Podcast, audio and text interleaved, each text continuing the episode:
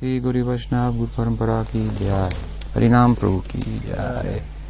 श्री बृहद भगवताम सनातन गोस्वामी प्रभु की जय। गौर भक्त वृंद की जय। और Premanand So, we left off in the evening discussing about Mathura. Sanatana Goswami Prabhu has invoked the blessings of Sri Mathura Devi Gopal Puri. Here in his uh, Mangalacharan so that he can write with the spiritual power derived from such blessings. In the second part of this book about the place that corresponds with the highest love embodied in the gopis and Sri Radha in particular. And we heard a little bit about that love this morning in our reading from Pujyapad Sridhar Maharaj's talks. Madhurya, Adirasa, Mukhya So, in today's discussion, we're going to discuss the first of three places within Mathura Mandal, the circle of Mathura. That's not the most. Prabhu also seeks blessings from. And in the context of that, some discussion of this madhurya and other sentiments and how they work together harmoniously with one another should come up as well. So, sacred place. Places correspond with consciousness. So, if there's Krishna consciousness, then there must be a place that corresponds with that. Sridhar Maharaj like to describe it something like planets of faith.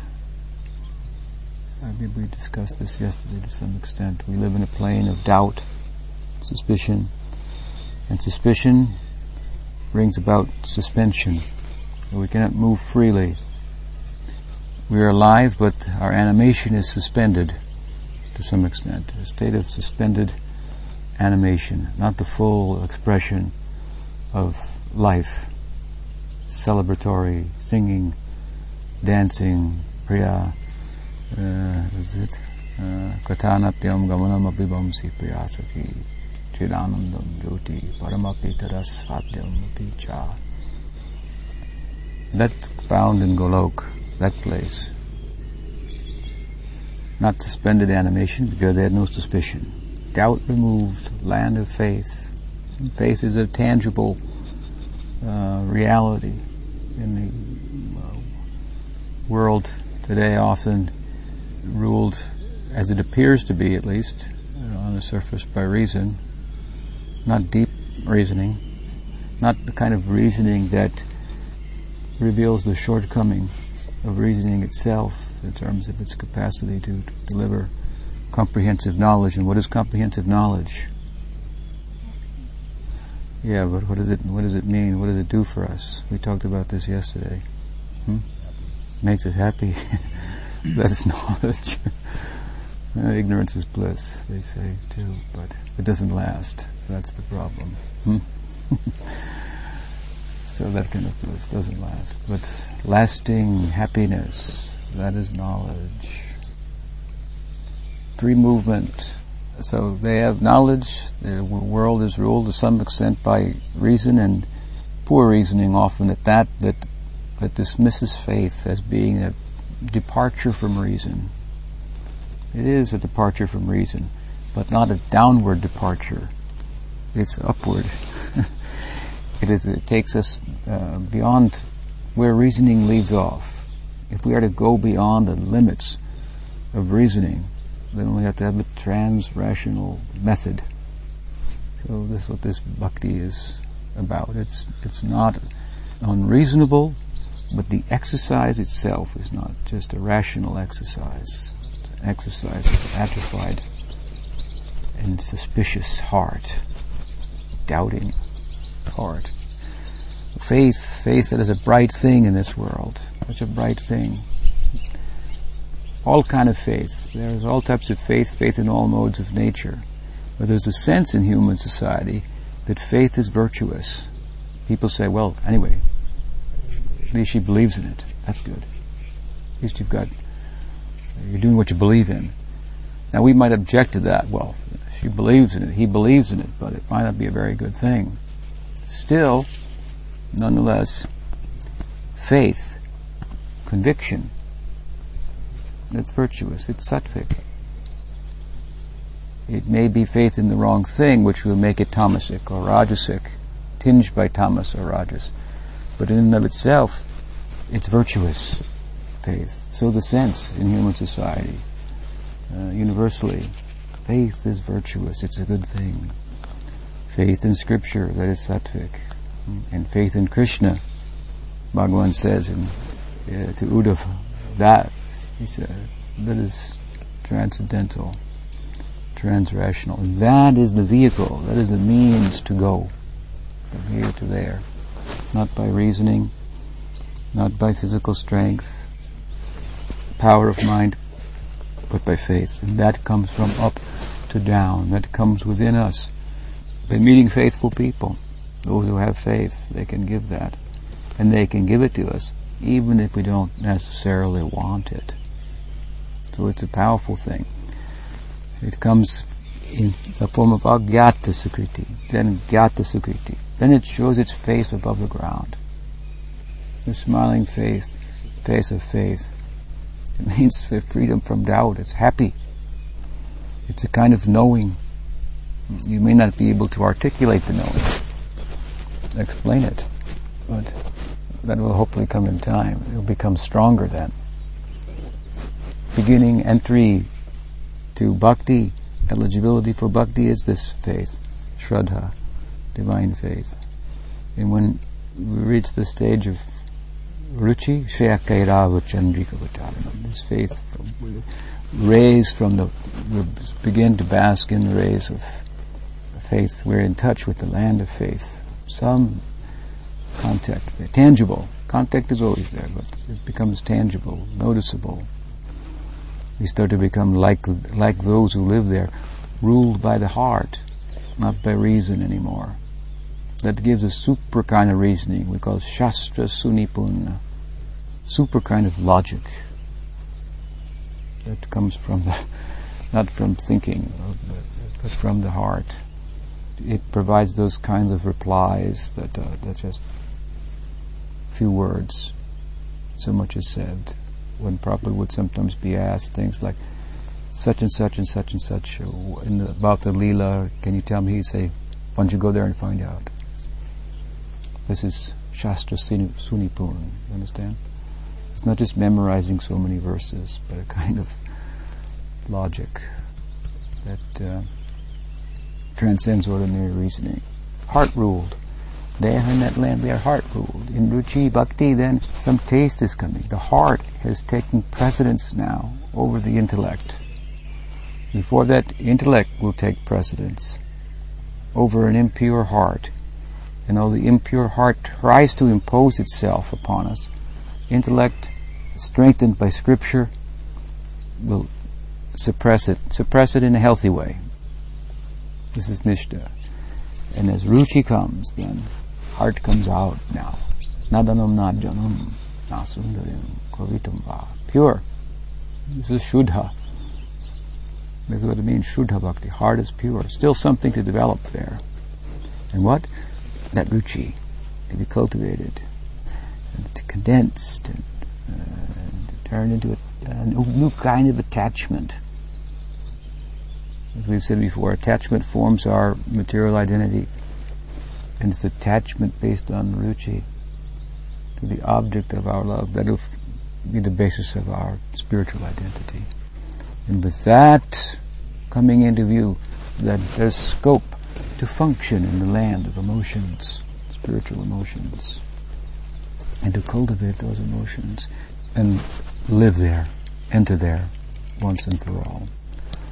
So, a tangible thing, faith. And it is our deity, this divine faith. Unfortunately, people make it their doormat. This is a shame.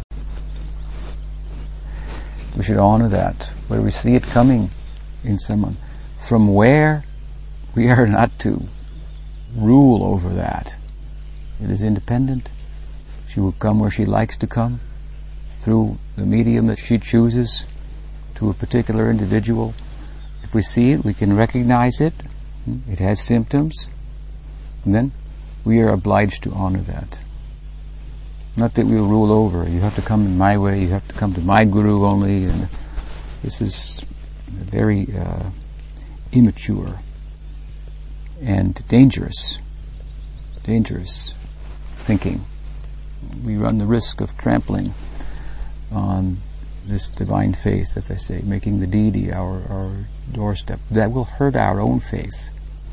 In future, that we will have to experience faith crisis then, as much as we create a faith crisis for others in the name of fostering faith.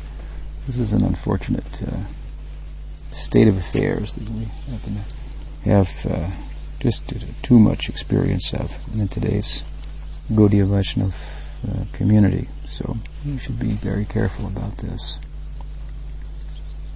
So land of faith, beyond doubt, where, where our animation, our life, will not be in suspension, not suspended animation, but full expression.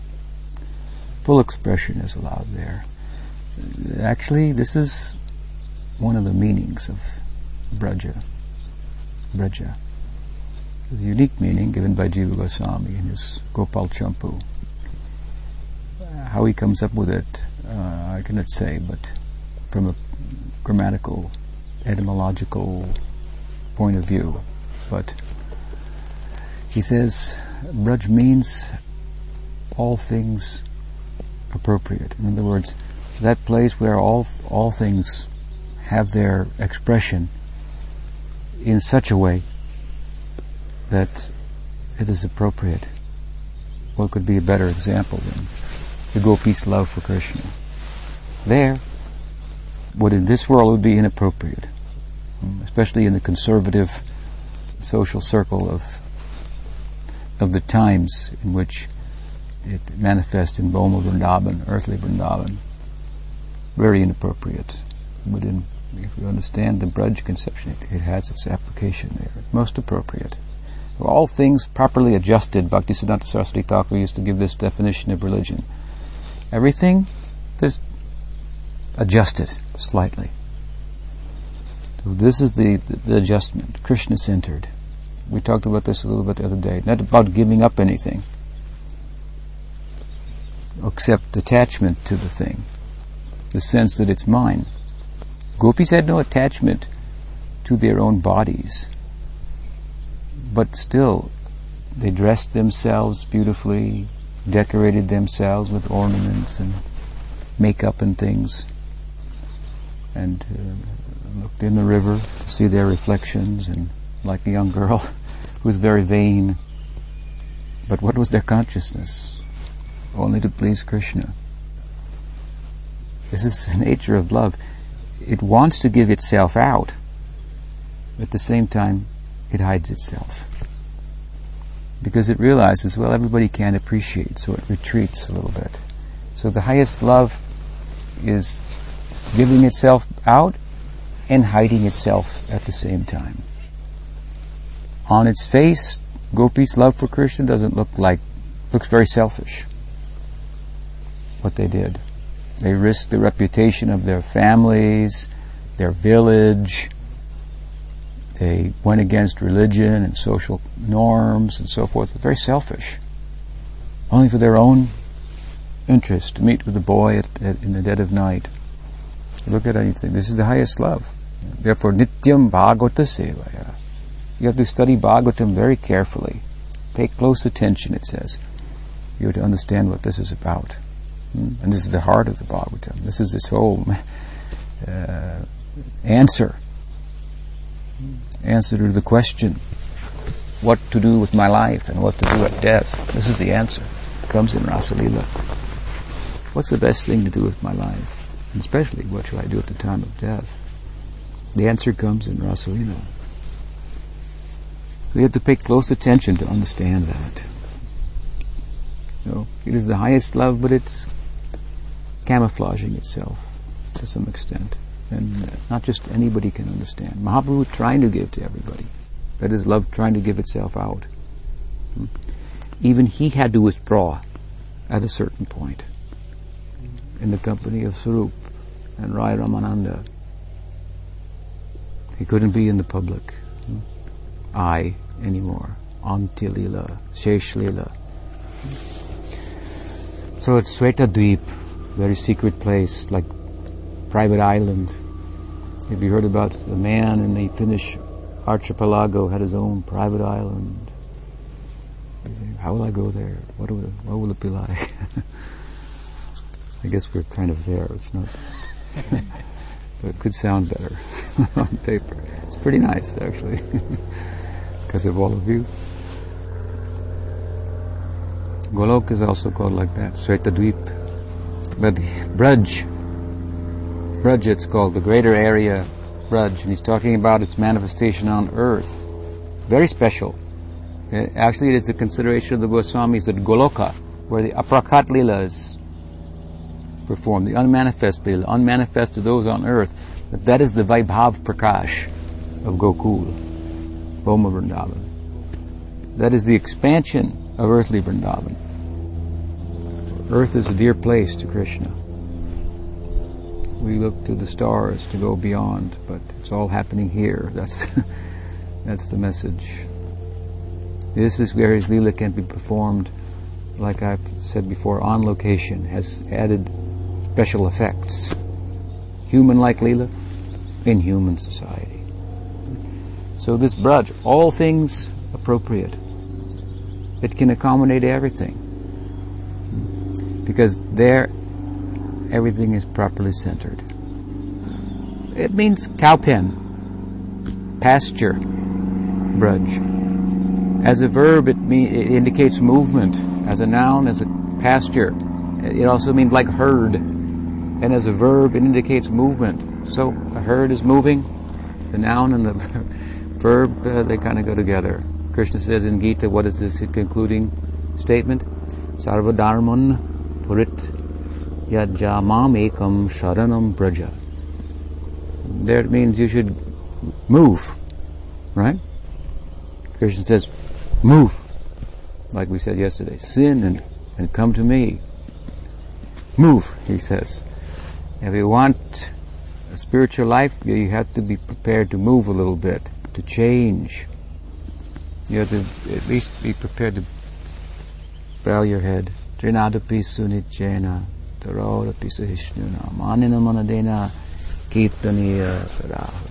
This kind of movement, Mahaprabhu said, when you can move like this, then you can chant in such a way as to attain prem. You know the meaning? Trinadapi sunichena. It means to be humble. He said, like blade of grass. This is a big movement for us. We are insulted at the smallest thing, especially if a sadhu says it to us. Although we take it from our wife or our husband or our kids all day long, our employer and so forth. no, we have to be prepared to move. That's what Krishna says. Move. Get up. Move. Change. Fellow wrote me, said something like, you know, I, I understand the importance of sadhu sangha, Vaishnava association, so but I live in a place where there's no association, what should I do? I told him, move. you have to be you have to be prepared to change a little bit. You have to be prepared to do something, something on your side. Don't wait it to, for this to fall on your head. It is falling and it has a message. It's active. This Krishna bhakti is active. This Gyan, Gyan Mishra in high sense, where the sense of the Godhood is, is too prominent and they can't move. They have to simply sit, meditate upon Krishna. But Mahaprabhu has come, as we heard this morning. Hmm? Narpitachirim charat karunayavatina kalo samarpayitam unatotarasam sabhakti sayam. To give this brajarasa. Mukhya rasa, and inside that, dasya, sakhya, vatsalya, it's all movement. Not movement out of necessity, out of want, but out of fullness. Gyanis will reason that if you want, then you have to move. If you're full, if you're complete, then no desire, no reason to move.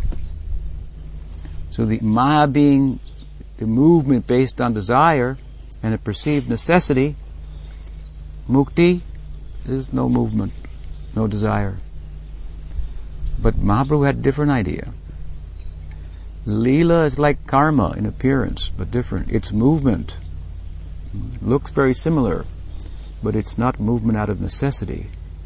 It's a kind of a necessity, but a different kind of necessity. The necessity of, that arises out of fullness.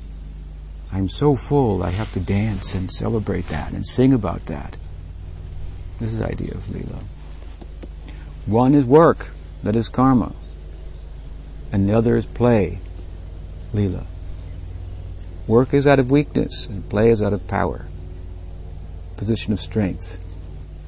No necessity. So braj means move, to go, to move. And Sridhar said, reading the verse in his Gita commentary, when Krishna uttered these words, Sarva Dharman Parityajya Mam Ekam Sharanam Braja. He said the word Braja.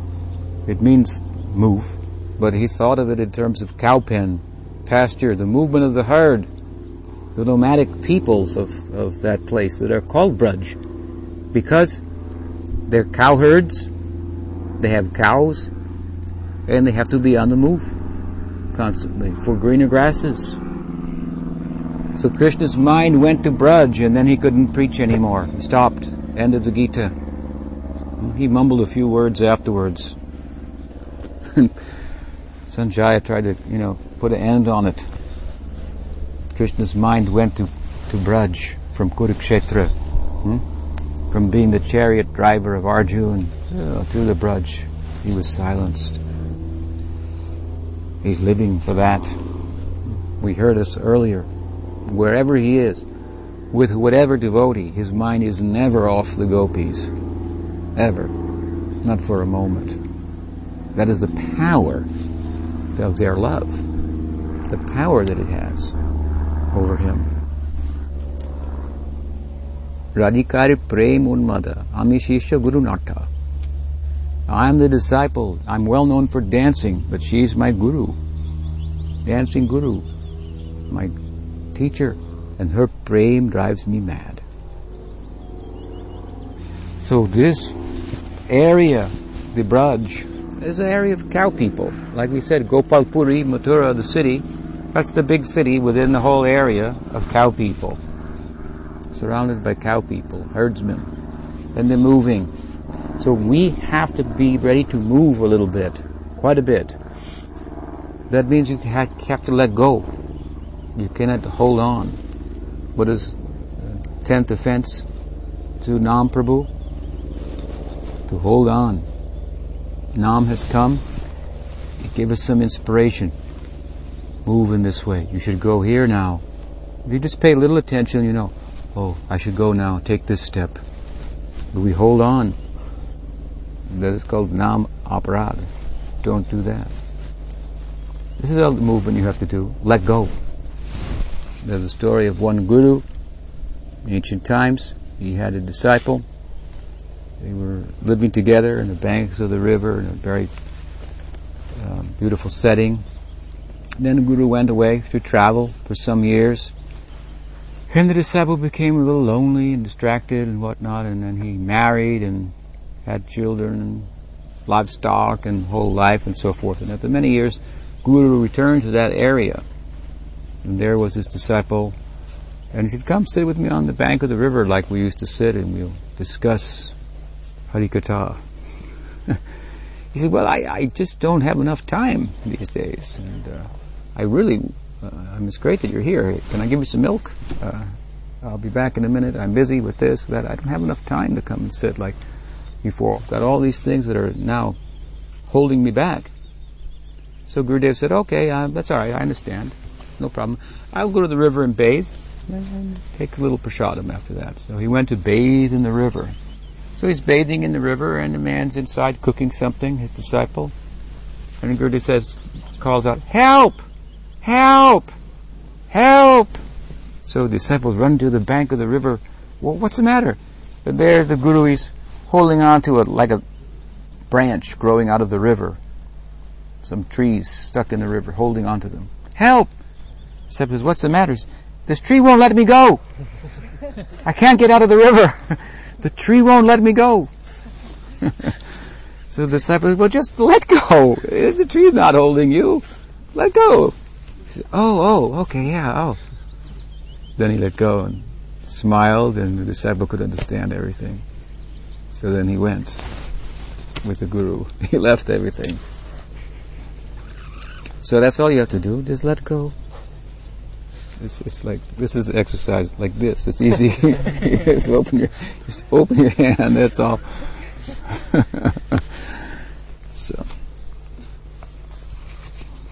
don't hold back, and so inviting. Krishna consciousness is, is to see the land of Braj. Sanatana Goswami says here what? He says, Jayati Jayati Vrindaranyam Etan Murare. He says, Jayati Jayati. It means, oh, it's wonderful, wonderful.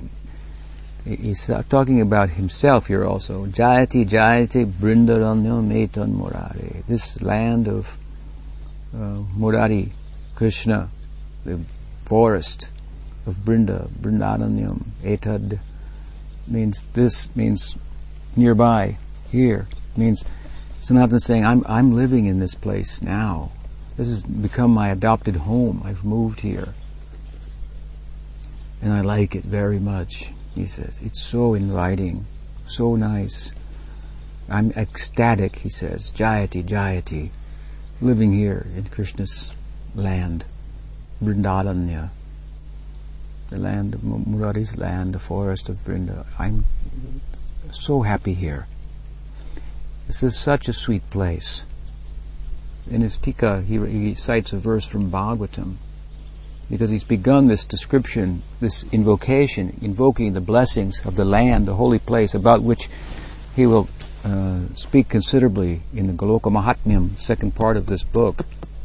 He began by glorifying Mathura, the city in the Mathura Mandal, the greater area.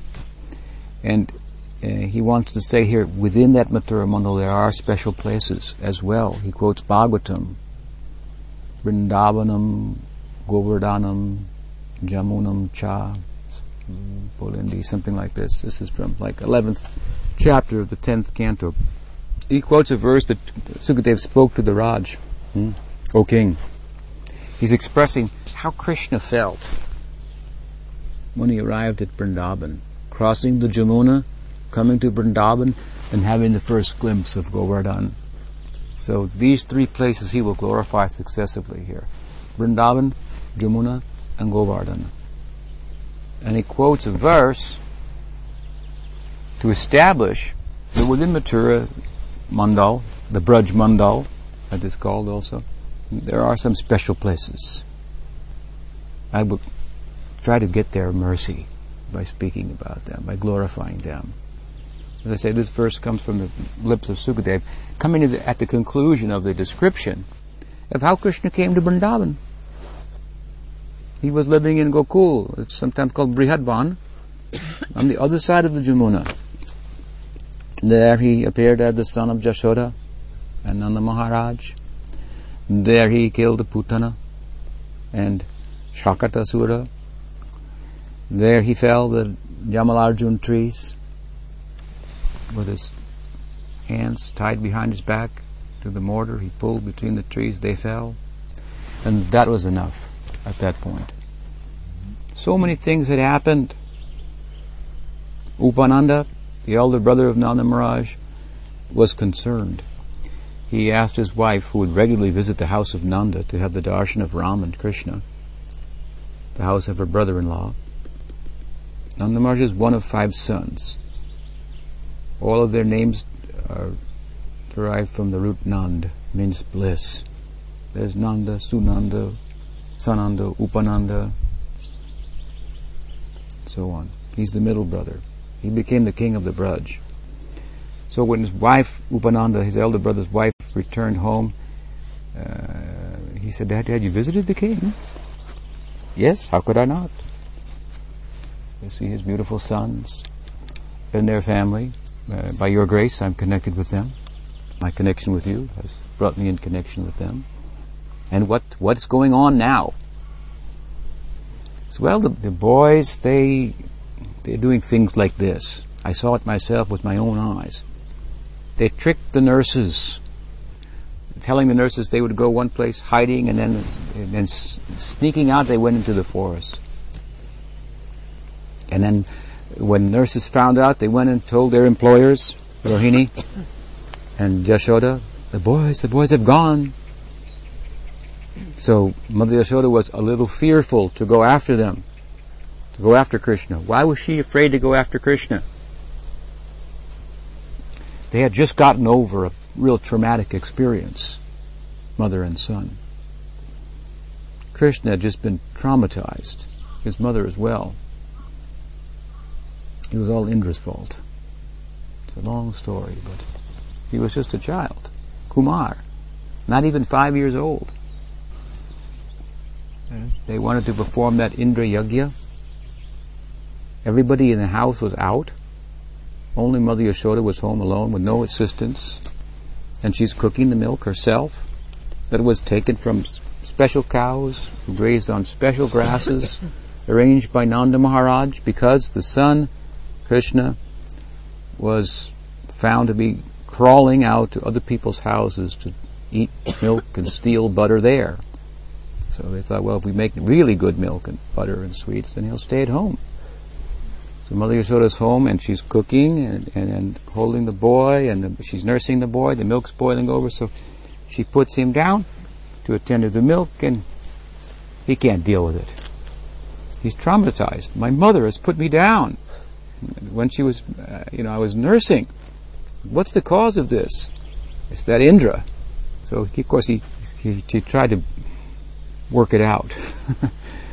that is the whole Govardhan Leela did a good job of working out his childhood trauma. And he was actually he was a little older at that time, but it was another trauma. But during the Yamalarjuna Leela, he was also traumatized. There he he was tied up by his mother. Imagine if your mother tied you up. They would sue you these days. Mothers tied him up. Tied him to a tree in the yard. And see what happened. And then he broke the two trees. And so the mother, the mother had chased him with a stick. So he was traumatized by this. So she thought, now she's hearing he's gone out. He's stealing away into the forest. If I go after him, I just made up with him. After he had broken the trees and all, then uh, all the neighbors came, Nanda Maharaj came, tied him. What have you done? You've tied him up. What? What is this? She tried to explain, but she was at a loss for words. She ran into her bedroom and closed the door and cried. Mother Rohini said, what, it's time to go and take milk from your mother. No, I don't want any. Stayed with his father. His father just took some milk from the cows, put it on the stove, heated it up, put a little rock candy in there to sweeten it. Krishna drank that that night. Finally, after some time, Nanda Maharaj and Rohini convinced him, go and see your mother. She's crying. So he went in, they made up. Now only a few days later, he's running off. She's thinking if I go chase after him, he'll think, here I am again, mean mother, coming to tie him up. So how she could get him back? The nurses had no power to bring him back, so she sent Rohini. She went. She tried to call them. Ram and Krishna playing with other friends. They wouldn't come. So Mother Yasoda came, but she stayed at a little bit of a distance and called Ram. Ram, why don't you come? It's time for your dinner, and your father is waiting. Though Ram always anxious to please Mother Yashoda. So he although he was enwrapped in play with Krishna, he, he, she was able to get his attention. He started to come. Then she could move a little bit closer. Then she told Krishna, "Oh, it's your birthday, special day." She lied to him. she, by the way, it's your birthday, son. And you know what a nice time we have on your birthday, don't you? This way she was able to capture the two of them. and bring them back. Then she made like a play birthday celebration to, to satisfy him. This way, uh, brought them home. So this news was told to Upananda by his wife. This is what happened. And he's becoming more concerned. Hmm? These two mothers, these beautiful boys, and so many inauspicious things have happened here. So many problems. Now they're running off into the forest by themselves. But uh, we have to do something. So we called a, a town meeting of the elders to be held in the cow pen. And there they all came together and he made his proposition. Krishna sitting on his lap, lap of his uncle, pulling on his uncle's beard and saying meaningless things while they're trying to have a serious meeting. Upananda made his, his case. There have been so many problems here. There was the Putana, this one and that one. Big trees are falling down and all. And uh, it's just a miracle that no one has been killed, especially the boys who are just right in the midst of all these things. Now, we're devotees of God, that's true, and, and we know that God will protect us. But at the same time, devotees do not like to put God in that position, that He will render any service unto them. So I don't think it's fair that we should stay here and just think God will protect us. We should move. After all, we are the Braj people. So we're supposed to move anyway. That's what mm-hmm. our name, that name that comes, that describes us indicates. Whether one should move, one should analyze what's wrong with the place one's in and what's good about the place one will go. See what nice instructions he's giving. You should analyze what's wrong with material consciousness, material world, the identity based on material attachment, thoroughly, thoroughly. This is Vedanta. So you get a negative impetus. And then you should thoroughly analyze what's on the other side. Bhakti. What is the nature of that place? And have positive impetus. These two combined together then move. This is the idea. So he, he made this this kind of presentation to them. You see, they had a lot of wisdom in these these stories of these cowherd people. It sounds pretty simple. Well, we should decide what's wrong with this place and what's what's good about another place. Weigh them out, and if the good outweighs the bad, then, then we should move. So this way, he Nanda Maharaj was a little reluctant, but as but he was ultimately convinced, and so then when he was convinced in that moment, then immediately Upananda said, okay, let's immediately start now. You said it, you've, you've agreed, so it's auspicious, we should do, everyone get ready. Making a big noise, collecting everything, putting everything in the covered wagons, and rounding up all the cows, and packing up their whole place. They set out to cross the Jamuna and go to Vrindavan. What was on that side? Grasses, beautiful grasses, and at the foot of Govardhan, and Govardhan means that which nourishes the cows. So they were cow people. So, good reasoning. They should go there. This way they set out, and Krishna and everyone dressed in their finest clothes. Krishna and, and Ram sitting on the laps of Rohini and Jashoda, and uh, they were either being talked about or talked to by their mothers. Talked about them or talking to them. And other ladies running along the side, just talking about their sons and so forth. This way they're proceeding. And Krishna asks, where are we going? Oh, we're going and we're going across the Jamuna to, to Vrindavan. When are we going to come, come back home?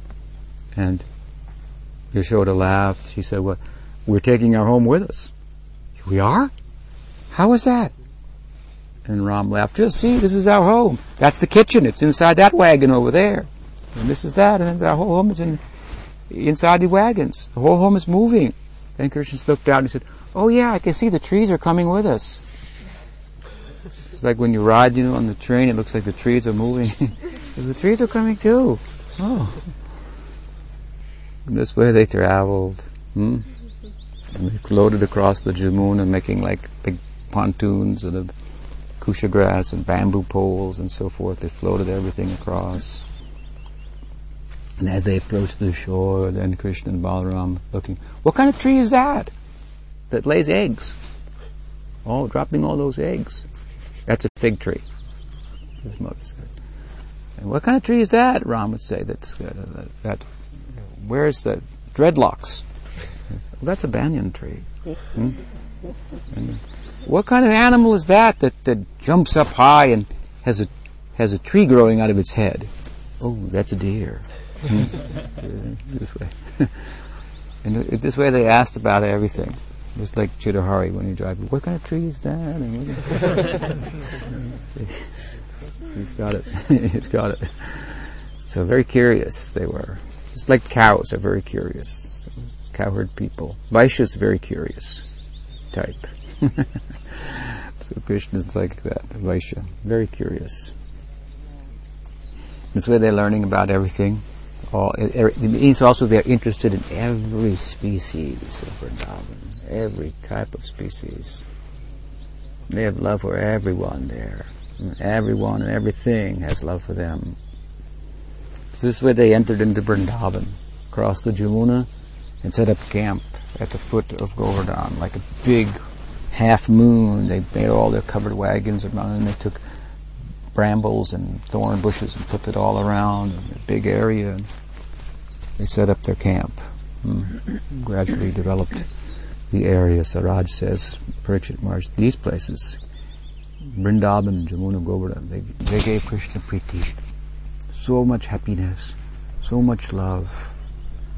So Sanatana Prabhu says, that, you see, these places within the Braj Mandal, within Mathura Mandal, they're very special. And amongst them first, let me say, he says something about Vrindavan. Jayati Jayati, Vrindavanam Etad Murari.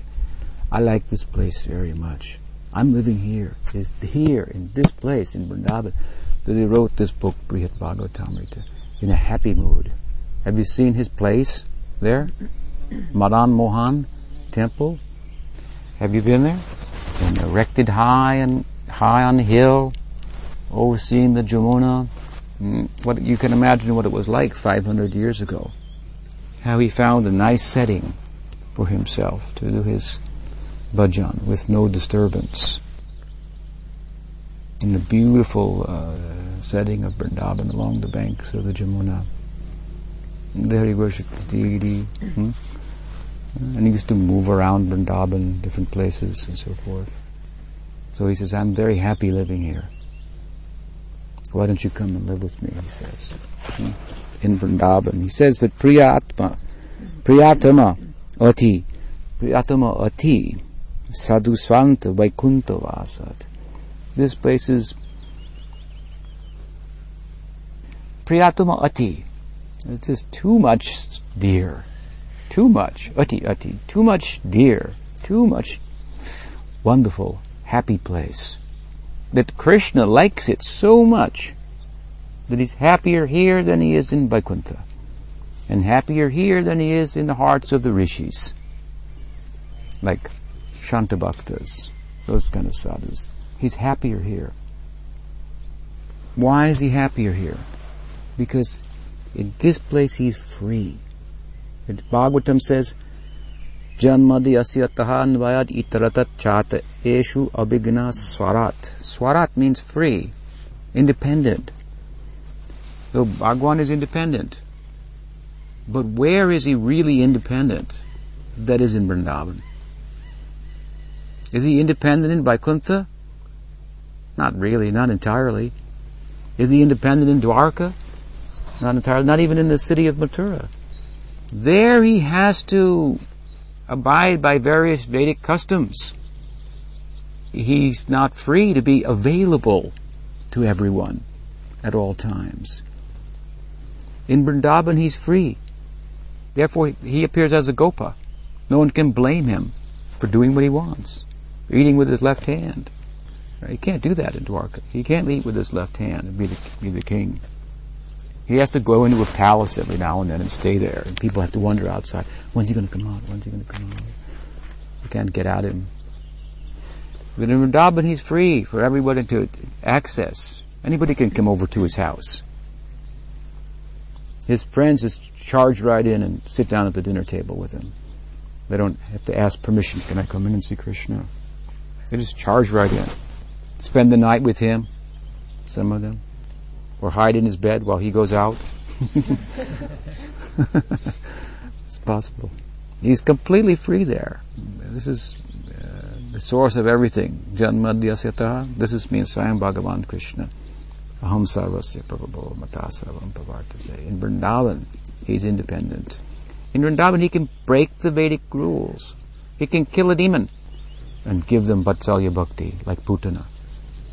In Dwarka and Mathura, generally he would kill, they would go to heaven or get some kind of liberation. Or he had to abide by the religious, what the Shastra says will happen and so forth. But in Vrindavan he can transcend all that, break all that. He's free there. He just, he's just like you all want to be. We all want to be, we want to be able to just do whatever we want. To just let it all hang out or whatever. Do your own thing. This is what everybody wants to do. Because this is what Bhagavan is doing. Krishna, Swayam Bhagavan, in his original form, he's just like that. So you, the idea is you can join him. You can do whatever you want, whenever you want. That's Krishna consciousness. Sounds pretty attractive. this is our teaching. Do whatever you want, whenever you want. Which is what everybody wants to do. Just only one qualifier. Know what you are to begin with. And it's the Vedanta. You're not the body. So let's get that straight. then, now that you know what you are, you can do whatever you want. You can fly as high as you like. You can become Krishna's friend. You can become Krishna's lover. You can become his mother. That means going high in the spiritual sky. You can make the absolute truth appear like your like your son, to be chastised by you, like your lover, like your friend. This is swarat. This is independence. You understand? It's freedom. He does whatever he wants whenever he wants. You make your will one with his. You have no separate will. Then he will express himself. He is Ananda himself. Ananda itself express himself through you. That's what we call Leela. Sachinta Beda Beda. You become one with him. No separate interest. No separate desire. Then he, as he likes to play himself out, he will do so through you, his Shakti in Leela fully, he's fully at home there. This is the idea. So it is priyatama ati. It is completely over the top. This place is so dear to Krishna. This is where he can, God can be himself. He doesn't have to be God anymore. He doesn't have to be constantly venerated and worshipped and stand there and attend the arti. You know, you, you're troubled because you have to go at a certain time. He's troubled too. I got to stand there at a certain time. They come at this time. They ring the bell. Go through all these things. It has its place, but it doesn't attract me very much, he says. As another kind of bhakti. It's not even, it's not devotion, it's love. It attracts me. Where the object of love and the, the shelter of that love, they become one. There's no more offering. Offering is, this is, is another consciousness. I have something to offer to him. There's no separation here fully identified. The cowards are fully identified with Krishna. Just like if you love somebody, if you love somebody and then they and they put their hand on your shoulder, you don't think anything of it. But if you're walking down the street and somebody just touches you, you go, hmm, yeah, touch me, watch it. Or you touch somebody, excuse me, I'm sorry. But if someone loves you, then you can touch them, they touch you. It's like extension of your own body.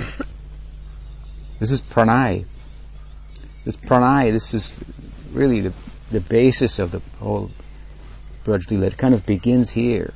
There's some dasyam, but it's also tinged with sakhya. And this pranay, this is this uh, this is the the mool, the pradhan of sakhya. Aho bhagyam, aho bhagyam, nanagopa brajokasam. Yan mitram paramanandam, purna brahma sanatanam. Brahma said, blessed are the people of the Braj. Yan mitram paramanandam. The paramanandam, param brahma, has become their friend. It begins here, friendliness, and goes up from there. Friendliness means equals. You understand? Equals. No reverence. And it develops from there. And here Sanatan says he wants to point out where it goes. Ramyati Ramayati sa sadagha palayan yatra gopi swarito madura behinvur Vardayan Premarase. He's mentioning no cowherds and cows. He says that, the, that the, this there in Vrindavan, he's always tending his cows. Oh, he has his friends. Elders, they're cowherd people too. This is their whole livelihood, taking care of cows. Cows are, what are cows? Cows means who give only.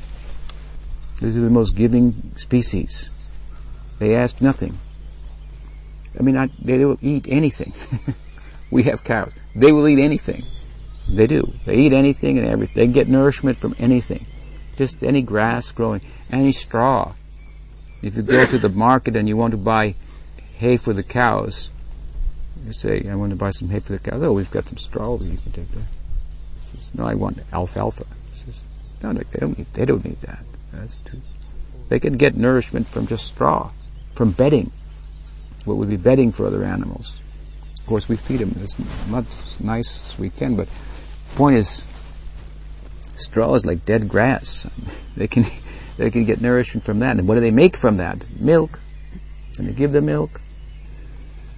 And cows, I mean, nobody, nobody passes as much stool as a cow. No animal. No, nothing. Human society, animal society. I mean, it's just overwhelming. We are cleaning up after them all the time.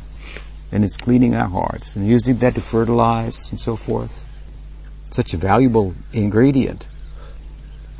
You can sell cow dung, make a profit even if they, after they stop giving milk. So this is a big form of giving. They can pull it, plow, and uh, till the help to till the soil. They can milk, and from milk you can make so many things. Even from the cow dung and cow urine, it's useful.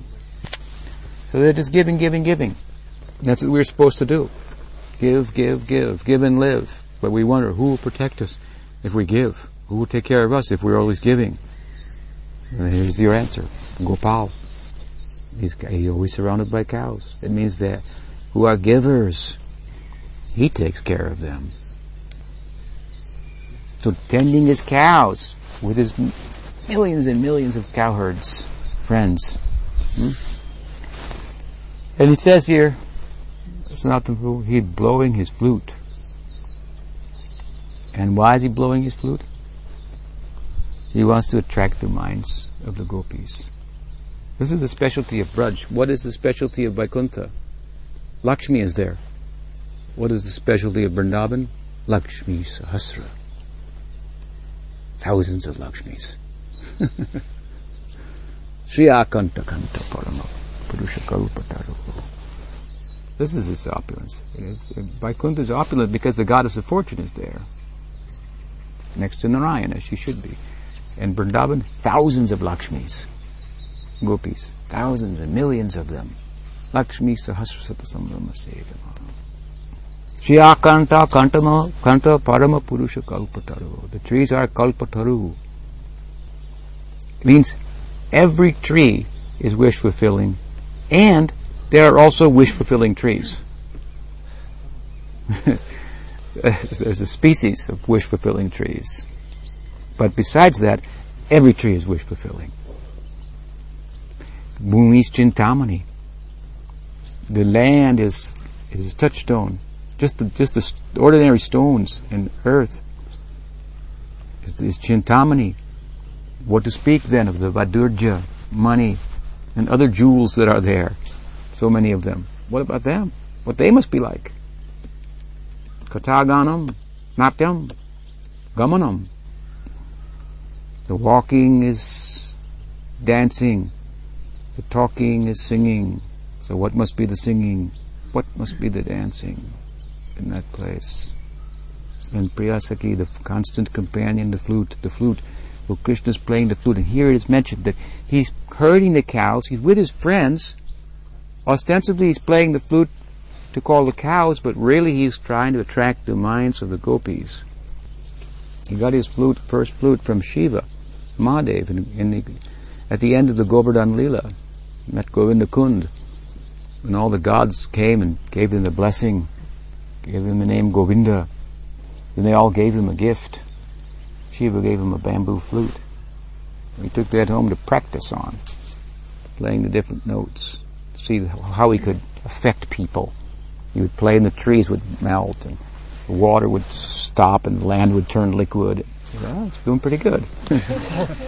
but uh, he would play and another note and cows would milk just would pour out of their udders like an ocean. This is Svetadweep, you know, it's island and surrounded by milk, just overflowing in milk. But he's practicing, practicing, practicing so that he could attract the gopis. He became expert enough. He, all the gopis came. All of them came except for one. He knew he had not perfected his flute playing. Told them all, go home. Hmm. Finally, he could attract the attention of Radha. Then he knew, I've become an expert. What is this? This is, his flute means he's blowing. Means his pran, his life. This is his life. His whole life is going into this flute. Hmm. He's sharing his whole life in the flute. He's putting out a message that words cannot do justice to, cannot express. At how much he loves gopis and Radha. So much. He cannot put it in words. He puts it in a bamsi, in a flute. Bamsi, vamsa. Vamsa also means, vamsa means like dynasty, royalty. It's like if you take a message, the king took a message and sent a special secret message, wanted to pass it along. This is what his flute playing is like. A message that, uh, that no one else can really understand. I don't even understand it. Just the way I feel. What can you say about love? We cannot express it. But the gopis can understand that sound. Now the wonderful thing here is the cows can also understand what he's doing. The cowherds, his friends, they can also understand what he's doing. He's with them. But they know he's thinking of the gopis. And you know what? It doesn't bother them at all. Why? Because they're there for one reason. Everybody's there for one reason. If you hear about a place that has trees that you can get whatever you want from, cows that are kamdhenu, if you milk them, you can get whatever you want out of their udder. You think, wow, what a great place. I'll go there. There's so many things I want. when Mahaprabhu asked at the end of Rath Yatra one year that Swarup Damodar and Srivas Pandit have a debate about the glories of Vrindavan versus the glories of Vaikuntha. Srivas took the role of Narada, and Swarup Damodar Prabhu, he took the role of, of a Brajbasi, a Rag Bhakta, and Narada's a Vaidhi Bhakta. And then they presented their case just see the glories of Lakshmi and so forth, and Swarup Damodar would present his case and so forth. And in the course of that description, Swarup Damodar made the point. This place is full of like desire trees and wish-fulfilling cows and so forth. But the wonderful thing about it is what? That those people who live there, they don't want anything. That's the, really special. You know, if you lived in such a place, you could, but you don't want anything. What have you got then? possessed of love of Krishna. They want to please Krishna. Whatever he wants, they're living for that. They have no separate interest whatsoever. And when, when Srivas heard the conclusion, he went, Yahoo! Like this. and he took us, he showed himself as Madhu Mangal. This is his Braj identity. He said, yeah, that's right. That's where we want to go. that kind of place. Hmm? people like that, friends like that of Krishna, who know about his romantic life. They're only interested in assisting him. He feels separation from Radha, and he, he can't go there because his, her manjaris won't even let him in the door. Because he's displeased Radha in, in some way and she's showing her, her anger, displeasure with him, which gives him so much pleasure to see. He can't enter, then he would reach to Subal and say, say something, say something. Hmm? Then he was sing Radhanam, Radhanam, Radhe, Radhe, Radhe, for Krishna. they cowherd friends, cows, they all know Krishna's in love with Radha. They can't come out and just celebrate it openly because that's, uh, that's not what the Leela's about. What makes it the way it is is that it's hidden. But it's not unknown to them. The elders know it too. They want it, but it's socially inappropriate. Therefore they resist it and, and show Vatsalya rasa, some opposition to Madhurya externally. But all these rasas are living together harmoniously actually. This is the main show, the hero and the heroine. This is what it's about. It's a love story. And other players are there. And that love story cannot go on without those players. At the same time, those other players are come out of the love story. So it is the Adirasa, and it is the Mukhya Rasa, as we heard this morning. And everybody's there because what? Because they have no separate desire. They have no envy. I had, uh, there was a fellow, he was an initiated devotee, and he, uh, started hearing about Krishna Lila and, and some greater detail than he had heard before from a guru, and then he he became confused. He told me, he said, you know, I had an idea to be like a, a cowherd, friend of Krishna's, and then I, I uh, came to understand that that Krishna's absorbed in Madhurya Rasa, and even with the cowherd voice, he's, he's thinking about the gopis. And I thought, well, that's weird.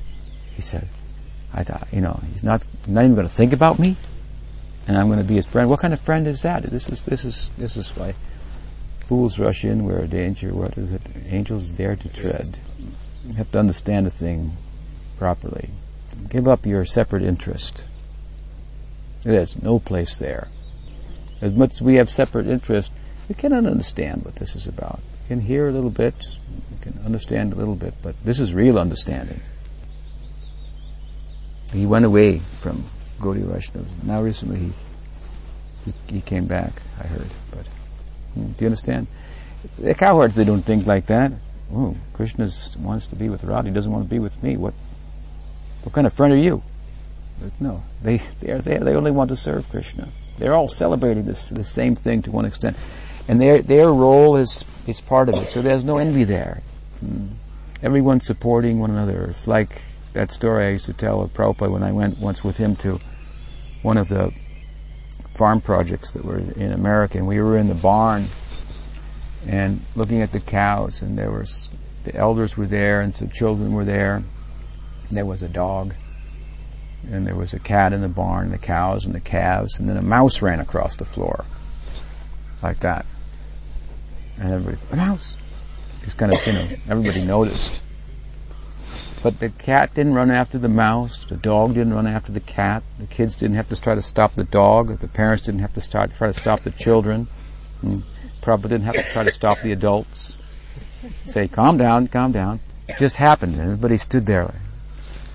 And so this is kind of a stunning moment, and then everything went on. And the next morning, we were returning back to New York on a bus, and I was going on the bus with Prabhupada, and I was right behind him, and as he stepped onto the bus, he turned around, he said, did you see it? I said, see what, Prabhupada? he said, there were the adults, there were the children, there was the, the cows, the calves, the dog, the cat, and the mouse. Everyone living harmoniously. Said, this is Vrindavan, he said. I said, yeah. Okay. When we got on the bus and he sat down and he turned around, I was sitting behind him, he turned around and he said, did you see it? He said it to me like two or three times. Did you see it? And I said, yes. He said, and then he just said the whole thing, and there was the cat, there was the mouse. Was, this is Vrindavan. Third time I st- he asked me, I said, you are Vrindavan. Wherever you are, that is Vrindavan. There's a consciousness. Hmm? Right? There's a place that corresponds with that. And it's Nirmat Saranam, and it's Satam. It had no envy. It is truthful, honest. Honesty requires some simplicity. Just be honest. That's all. Honest with yourself, honest orientation to Gaudiya Vaishnavism, and no envy. Happy to see others advance. Not that what he's getting the mercy, but what about me? No. You're asking for justice, or are you asking for mercy? Easy. You're talking about mercy, but you're asking for justice. That makes no sense. We are in line for mercy. Now don't talk about justice.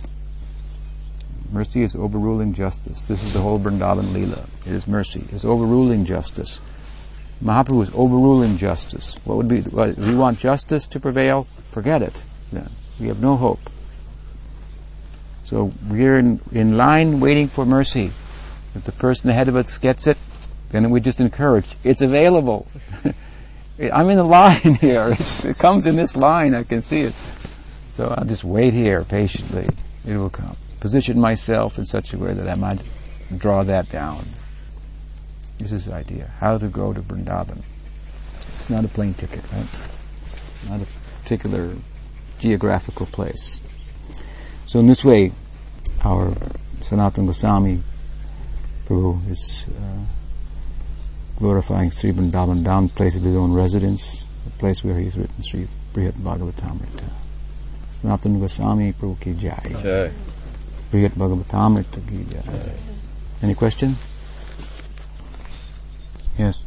Gurmat, you mentioned yesterday that there's no, like, that Vrindavan is beyond all doubt.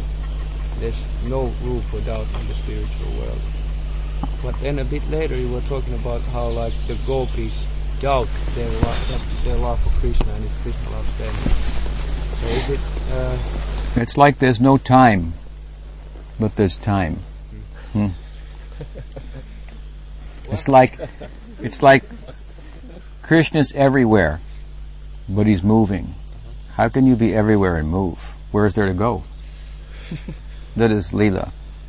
So, all these things are there as part of the Leela. So they're, they're like part of the drama. They're not really there. Just like in a drama. It's not really happening, but it, but it's there. So it's a play it is really happening. But but anyway, it's a drama. So that in the drama, all these things are like props and part of the affair. There's no confusion. They love Krishna. They don't have any doubt about that. Hmm?